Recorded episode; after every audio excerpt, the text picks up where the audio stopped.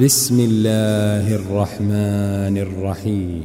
إذا زلزلت الأرض زلزالها وأخرجت الأرض أثقالها وقال الإنسان ما لها يومئذ تحدث أخبارها بأن ربك أوحى لها يومئذ يصدر الناس أشتاتا ليروا